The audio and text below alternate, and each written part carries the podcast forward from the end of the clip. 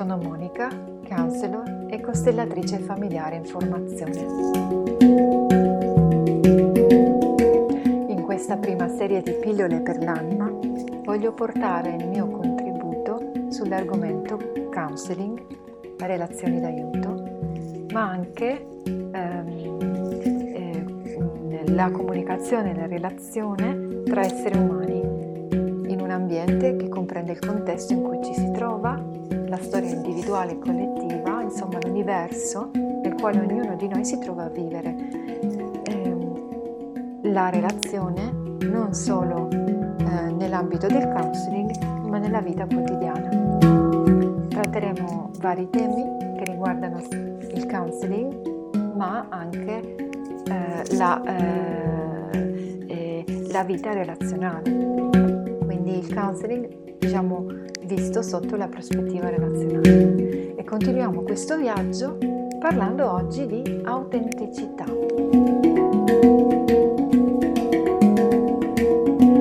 Autenticità, un'altra delle competenze di un counselor, ma anche di un buon comunicatore.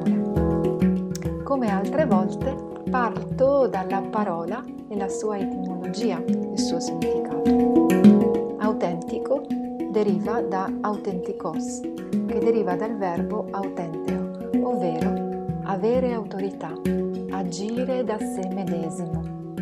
Il dizionario continua, dicesi di ciò che ha autore certo e che perciò fa autorità. Autentica quindi ad esempio una firma oppure un quadro, ma anche eh, il significato può essere fatto da sé opera da sé. Quindi essere autentico è quindi essere la fonte di chi si è, senza maschere. Un quadro autentico è quello che si può attribuire al suo autore, nel quale l'autore stesso è presente attraverso lo stile, la pennellata, l'idea o l'emozione che viene dalla propria essenza. Essere autentico dunque è essere autore della propria vita, essere una coppia vuol dire non essere connessi con se stessi, ma con qualcosa di fuori di sé, essere qualcun altro da sé.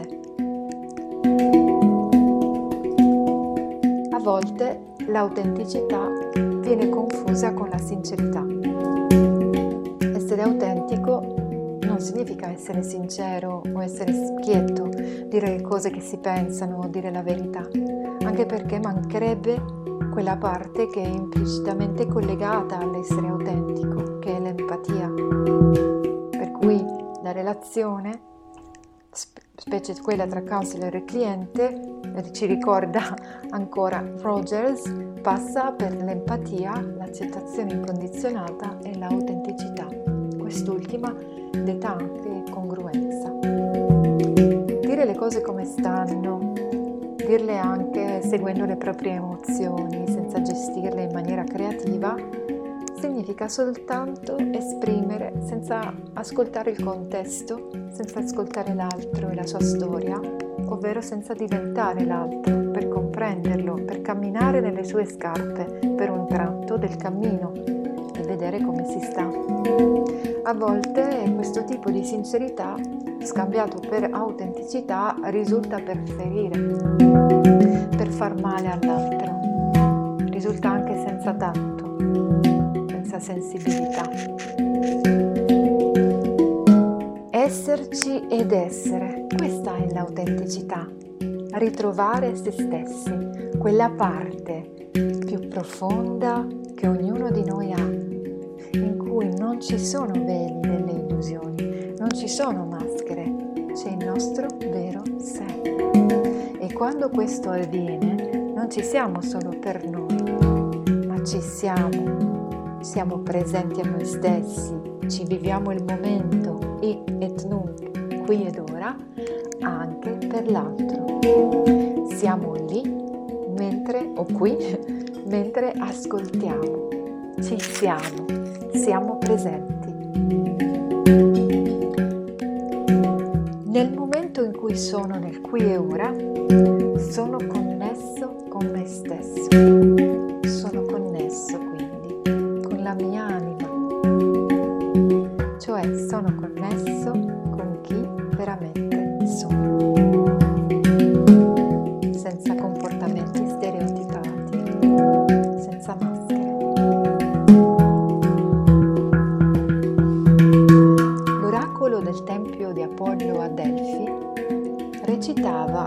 famosa frase che noi conosciamo, conosci te stesso, che Socrate eh, ha fatto suo oggetto di studi e di ricerca.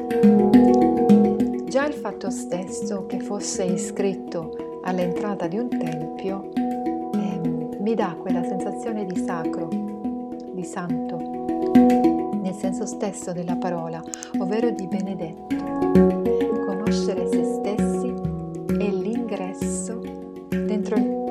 tempio sacro, perché conoscendo se stessi si conosce la propria fonte. Nel momento in cui varco la soglia dentro di me, entro nel mio spazio sacro. Pertanto, questo va fatto con la solennità che questo passo rappresenta. Significa iniziare quel dialogo con se stessi che più che di parole è fatto di ascolto. Questo passaggio non è scontato. Per far ciò c'è bisogno di un percorso di sviluppo personale, attraverso il quale si viene in qualche maniera guidati. Si impara a entrare in contatto con la parte più intima di sé, perché nel viaggio verso il numerosi talenti e risorse che pensavamo non esistessero, che non pensavamo nemmeno di avere. È come se fosse una spirale con delle tappe, ognuna delle quali ci mostra una parte di noi. A volte sono parti che fanno male, che ci mostrano qualcosa di spiacevole di noi,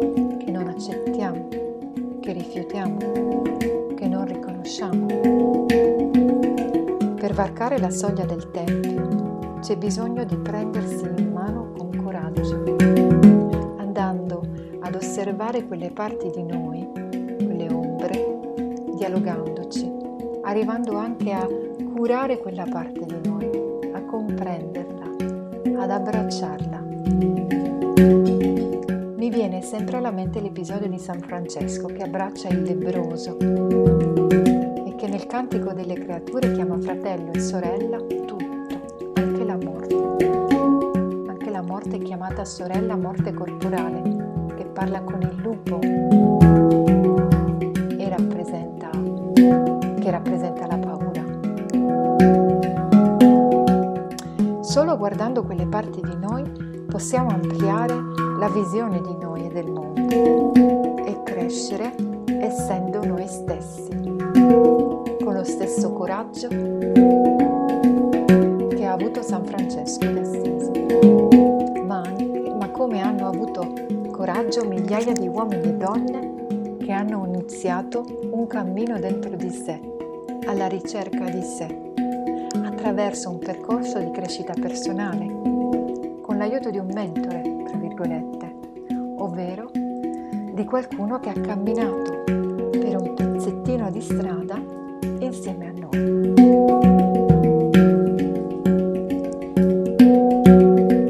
Autenticità e il coraggio quindi di intraprendere il meraviglioso viaggio verso sé e senza fuggire, senza evitare. Entriamo nella paura che una tale esperienza ci dà e la trasformiamo, esplorandola e conoscendola, ovvero facendone una nostra alleata, facendone una risorsa. Quindi, prendersi cura di sé passa solo dal conoscersi, per essere se stessi al meglio di sé, così come si è. Prendersi cura e conoscere anche le parti più oscure, per scoprire che anche esse possono essere una risorsa se trasformate come andare contro di esse, ma lavorare dentro di sé affinché queste siano una risorsa. Ad esempio, Mandela ha fatto della sua prigionia una risorsa per la libertà. C'è un libricino, infine, I quattro accordi di Don Miguel Ruiz, che tratta degli accordi con noi stessi e con l'ambiente in cui ci relazioniamo. Il primo di questi è eh, sii impeccabile con la parola. E vi lascio al prossimo episodio leggendo questa citazione. La parola non è soltanto un suono o un simbolo scritto, è una forza, è il potere di esprimere e comunicare, di pensare e quindi di creare gli eventi della nostra vita. Quale altro animale sulla terra può parlare? La parola è il più potente strumento a disposizione degli esseri umani. È lo strumento della magia ma come una spada a doppio taglio può creare un sogno magnifico oppure distruggere tutto. Un filo della lama è la parola usata male che crea l'inferno sulla terra. L'altro filo è la parola impeccabile che crea bellezza, amore e il paradiso in terra. A seconda di come la usate, la parola vi renderà liberi o schiavi. Tutta la magia che possedete è basata su di essa. Ben usata, la parola è magia. Usata male è magia nera. Magia nera intesa appunto come il contrario della bellezza.